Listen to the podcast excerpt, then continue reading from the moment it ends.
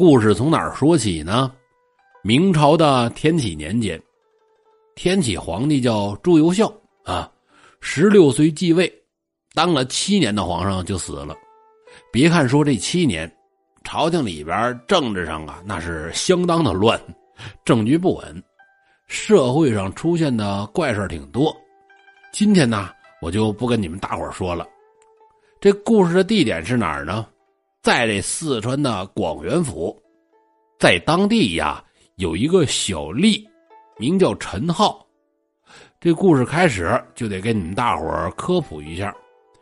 过去的故事里一说就是官吏，老百姓就知道这些人惹不起。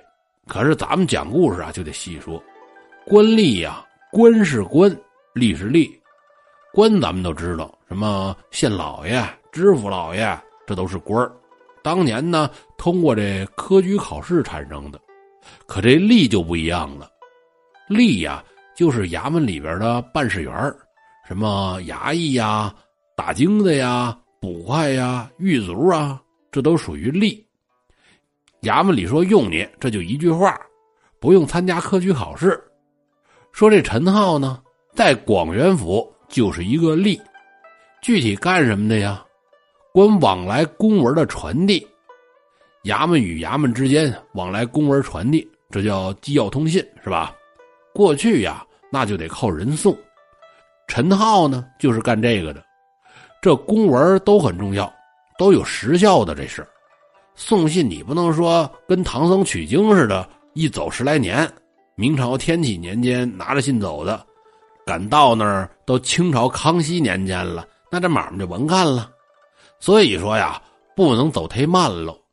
咱们呢，也总从这电视剧里边听说说。三百里加急，六百里加急，八百里加急，骑着马，夸夸夸夸夸，是吧？一天跑好几百里地。我以前呢也总琢磨，说可能吗？这不快递吗？是吧？后来这么一查，嘿，还真别说，过去呀、啊、真能办到。人家古代官府都设置这驿站，驿站跟这驿站之间呢相差这么二十公里吧。送信的这些人到了驿站休息，说吃饭换马。有时候也换人，每天呢最少也得跑三百里，要赶上六百里、八百里加急，黑白那都不闲着。这样啊，才能在规定时间内赶到。咱们说陈浩这趟差事呢，是进京送文书，三百里加急，没有六百里加急那么紧。晚上呢可以歇会儿。此时正值寒冬腊月呀，白天时候短，夜晚时候长。陈浩奔波了一天了，着急赶路，从驿站换完马都没耽误，直接就上路了。这时候天就擦黑了，往前又跑了这么十里左右，这天彻底就黑下来了。心中就想，天完全黑了啊，跑得这么快不安。Does Monday at the office feel like a storm? Not with Microsoft Copilot. That feeling when Copilot gets everyone up to speed instantly? It's sunny again. When Copilot simplifies complex data so your teams can act, that sun's shining on a beach. And when Copilot uncovers hidden insights, you're on that beach with your people and you find buried treasure. That's Microsoft Copilot. Learn more at microsoft dot com slash A I for all. 安全，磕了碰了都是事儿。再说呢，即便到了下一个驿站呢，我还是休息，等天亮了才能继续赶路呢。我呀，我倒不如半道有借宿的地方，找个地方先住下，明早早点赶路。心想着往前跑，可是放眼看去，这地界是前不着村后不着店，哪有住的地方啊？啊，四处一撒嘛，嘿，还真别说，想吃冰下雹子。前边影影绰绰的呀，好像有所宅子。骑着马到了跟前一看，哦，不是人家，是一座庙。嗨，庙也成啊，住一晚上啊，再走避避风也好。下了马，到庙门口一看，庙这个破呀，破门还掉了一扇。嗨，看这庙这是荒了挺多年了。牵着马进到了庙里边，看这院子呢，真是挺多年没人了，院里的枯树叶在地上落了厚厚的一层。他这破庙呢，虽然不大，可是分前后院，前院正当中，这是正房，是庙的佛殿，左右两边呢是东西厢房。反正这几间房子的门都跟门框上斜位着啊，也快掉了。陈浩往大殿里边一看，佛像上是满是的灰尘和蜘蛛网，前边供桌这桌子腿啊都断了。估计呀、啊，东西厢房也好不到哪儿去。我看看后院吧。牵着马来到后院，看后院呢什么也没有，倒是有一个草棚子，估计呀、啊、就是以前和尚生火做饭放柴火的地儿。得了，把马拴这儿吧，放前院，一会儿我睡着了马再丢了是吧。这把马拴在后院，自己就翻回来，到了这佛殿这儿，准备找个地方睡觉。找来找去呀、啊，就发现佛座，哎，就是放佛像的这么一个台子，下边有一个大洞，大小呢刚好容下一个人躺，洞口还围着木板，估计呀、啊、是以前和尚放东西用的。陈浩一看，嘿，这不赖呀啊，大小合适，而且还挡风，得，我睡这儿得了。这把随身带的佩刀放在洞里边，又拿毯子铺在里边，然后自己钻进去一躺，哎，这地儿不赖，靠着躺着都成。我先吃点东西吧。他这又把带的吃食找出来，靠在洞里吃东西。咱们说呀，他这姿势就可以透过围的木板这缝隙往外边看。陈浩刚吃了几口，就听见庙外边传来了马蹄之声，呱啦啦呱啦啦就跑过来了。这就到了庙门口了。陈浩就是一惊，这么晚了怎么还有人上这儿来呀？陈浩正疑惑呢，就听见有人从马上下来，还不是一个人，听脚步的声音呢、啊，这是俩人一前一后进到了庙里边。陈浩透过这木头板子这缝往外看，先进来的是一老头，五十岁上下的年纪，大高个儿，身体是特别的好，腰板拔着，直溜溜的，一缕长髯呐，一看就是练家子，身上有功夫的主。老头身后边呢，跟着的呀是一个小伙子，二十多岁的年纪，是虎背熊腰，一身夜行衣，短衣襟，小打扮，九蹬抓地快靴呀。这一看呢，也是练家子。陈浩一想，这俩人这这是干嘛呀？一老一少，大半夜，这是好人呢，是坏人呢？不成，我呀，我我先别出动静，我看看再说吧。我这就继续往外边偷看，就看这小伙子拿出一个坐垫放在地上，恭恭敬敬地说了一句：“师傅，您坐。”老头连眼皮都不抬，直接盘腿坐在这坐垫上。这小伙子呢，低着头，垂着手，站在一边，显然是特别的紧张。等了有老半天，老头缓缓的可就说话了：“我自幼浪迹江湖，随靠打签儿为生。”这打签儿啊，就是一句黑话，什么意思啊？就是打劫。各行各业都有自己的这专业术语啊。虽然靠打签为生，但取之有道，从来不滥杀无辜，肆意淫虐，这些缺德的事儿我没干过，所以说这三十年来从未失手。也许是老天保佑我，可是我万万没想到啊，你刚入我门下就乱了我的规矩。前天晚上，若不是我一个人留下断后，你们二十多个人能有一个活下来的吗？这时候这小伙子都吓坏了，赶紧说：“多亏师傅大发神威，我我们才得以幸免。”哼，我后来听说他家有一守寡的妇人，你居然夜入其室，干了采花盗柳之事，还杀了他的幼子，这般恶毒残忍的手段，实在是令人发指。倘若上天有知，定然不会饶过你。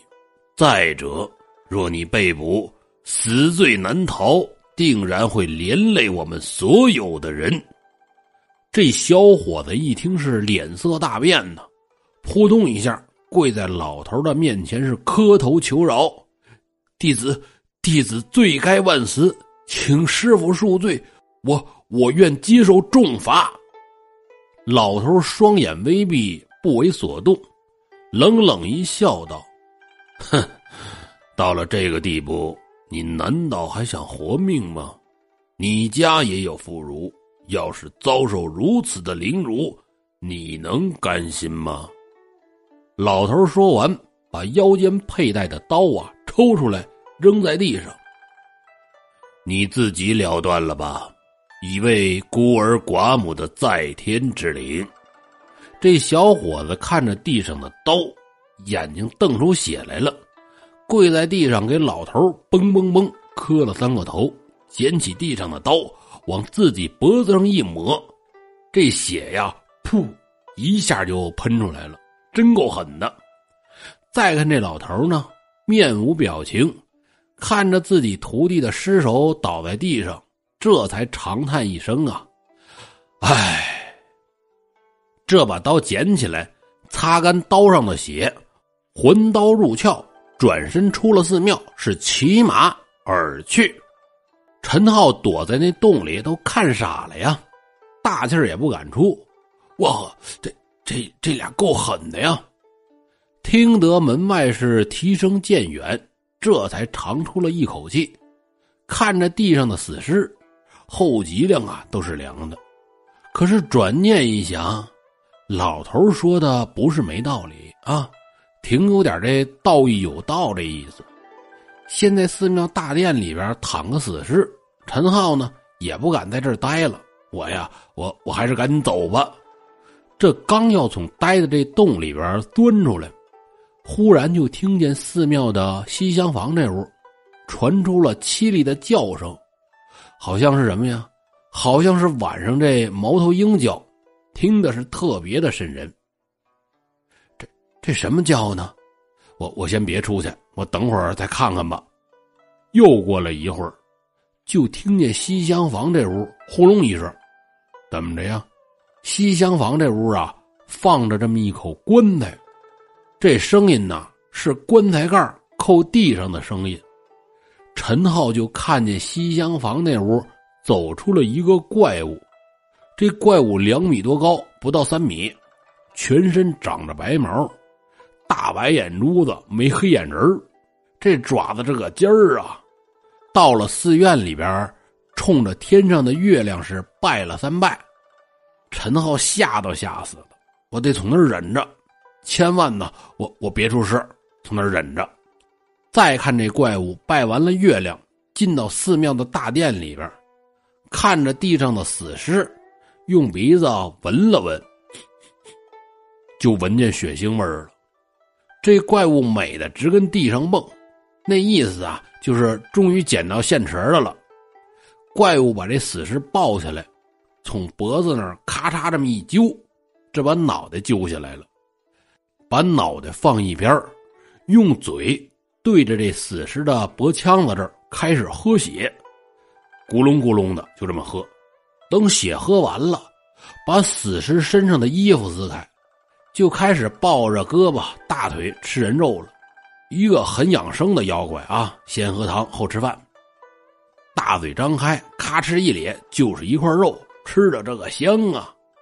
再怎么说这死尸也得一百五六十斤呢、啊，不可能说三口两口就吃完，吃了有两三个时辰，骨头啃的这个干净。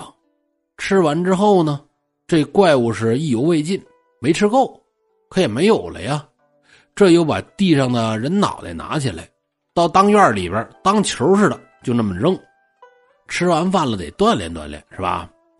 玩了老半天，听见外边隐隐约约的传来了鸡叫之声，怪物这才把人脑袋扔在一边，对着天上的月亮又是拜了三拜，回到西厢房，躺在棺材里呢，又把棺材盖自己给盖上，一个很懂得规矩的妖怪。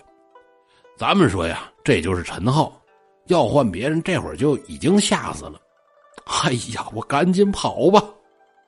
悄悄从大殿里出来，到了后院又把马牵出来，轻轻地牵着马出了寺院的大门。紧接着呢是翻身上马，我呀我快跑吧我！这一跑啊就出去了五里多地，周围不但是没有村子，而且越走这林子越密，他就有点害怕了。万一出来个怪物或者猛兽，我怎么办呢？伸手就去摸他这佩刀，这一摸坏了啊！我这佩刀啊落在寺庙佛座那洞里边了。本想说说丢就丢了吧，我我不要了。可是转念一想，哎，不成啊！刚才那怪物吃完人，衣服和人头还在庙里呢。我那佩刀呢，上面还刻着我的名字。这将来让人发现了我，我说不清啊！报了官，再给我定个谋财害命，这这可不行啊！无论如何，我也得把刀拿回来，免得以后啊有牢狱之灾。想到这儿，陈浩是调转马头，一路狂奔。等回到庙门口的时候，这天儿还没亮呢。把马拴在门前的树上，正准备进去，一想，哎。庙里还有个妖怪呢，我呀我最好还是轻手轻脚的进去，拿了刀赶紧跑。于是呢把身上的包袱解下来放在马上，自己是蹑手蹑脚的进到庙里。那死人的脑袋还在院里呢，扒下来的衣服呢也在呢，看来呀是没人来过。陈浩把心呐、啊、都提到嗓子眼儿了，悄悄的进到佛殿，到佛座的这洞这儿，一边伸手去拿自己的佩刀，一边竖起耳朵听西厢房那屋有没有动静。这时候周围这个安静啊，连一根针掉地上都能听得见。陈浩刚拿到自己的佩刀，忽听门外传来了一阵马蹄声，听声音哪是越来越近，似乎马上就要到这庙门口了。这时候陈浩可慌了，如果此时有人进来看到庙中的情形，我呀我就算是浑身是罪也说不清了。这一慌可坏了，拿着这刀砰啷一声掉地上了。坏了啊，这赶紧弯腰去捡地上的刀。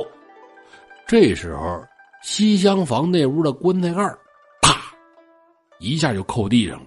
嗨，这事儿惹的啊，轻点轻点还是出事了。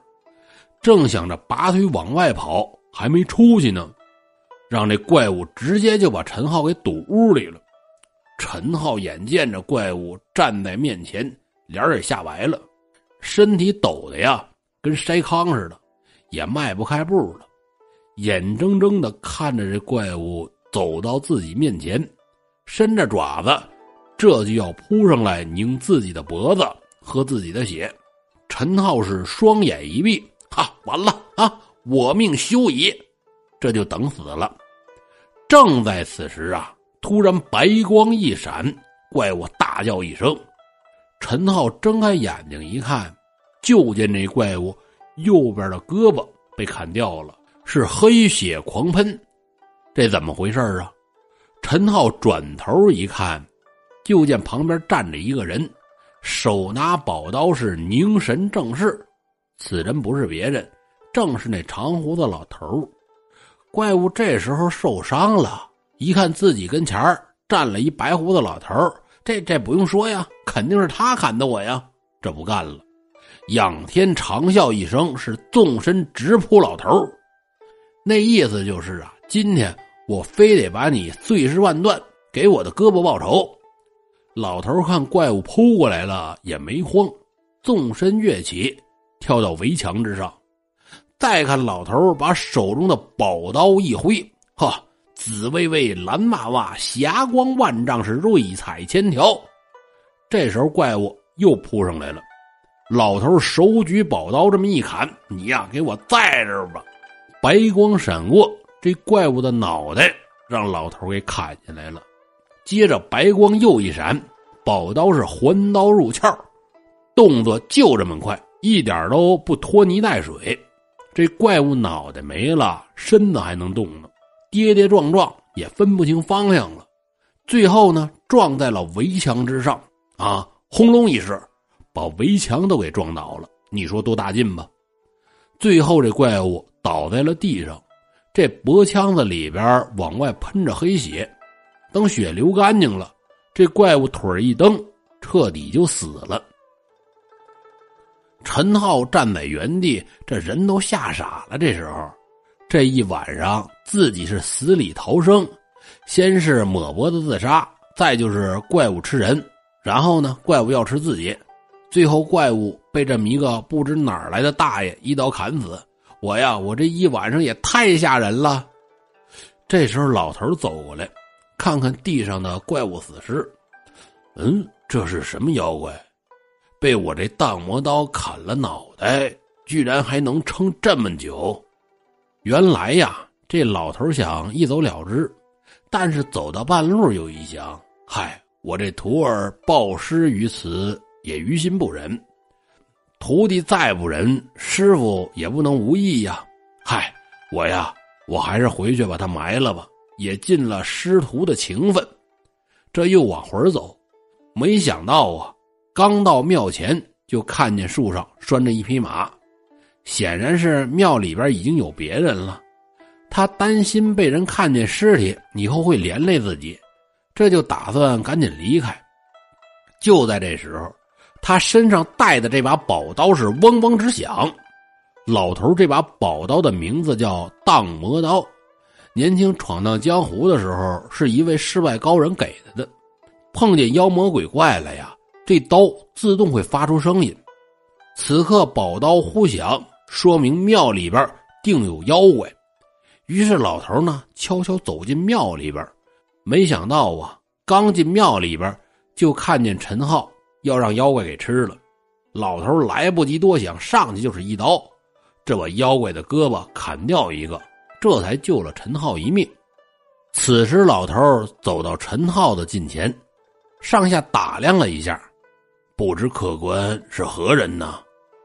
陈浩这才缓过神来，心想这老头这么厉害，要是让他知道昨晚我也在这儿，弄不好啊，我要被杀人灭口，我不能说实话。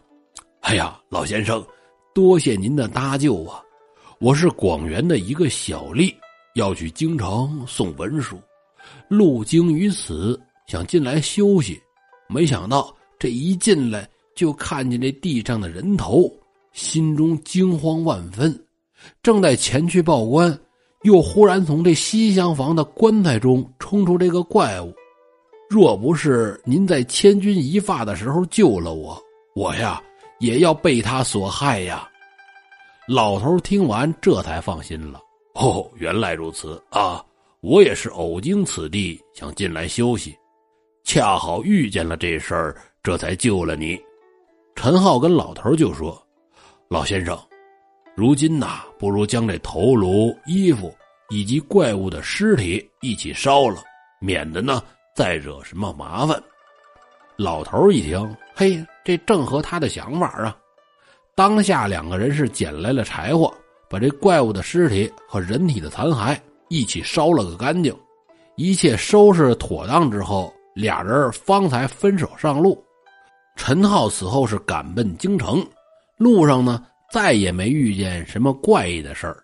他怎么也猜不透这老头到底是何方神圣，也再没有听人说过他的事儿了。好了，各位听友，今天的故事就讲到这儿，咱们下期节目见。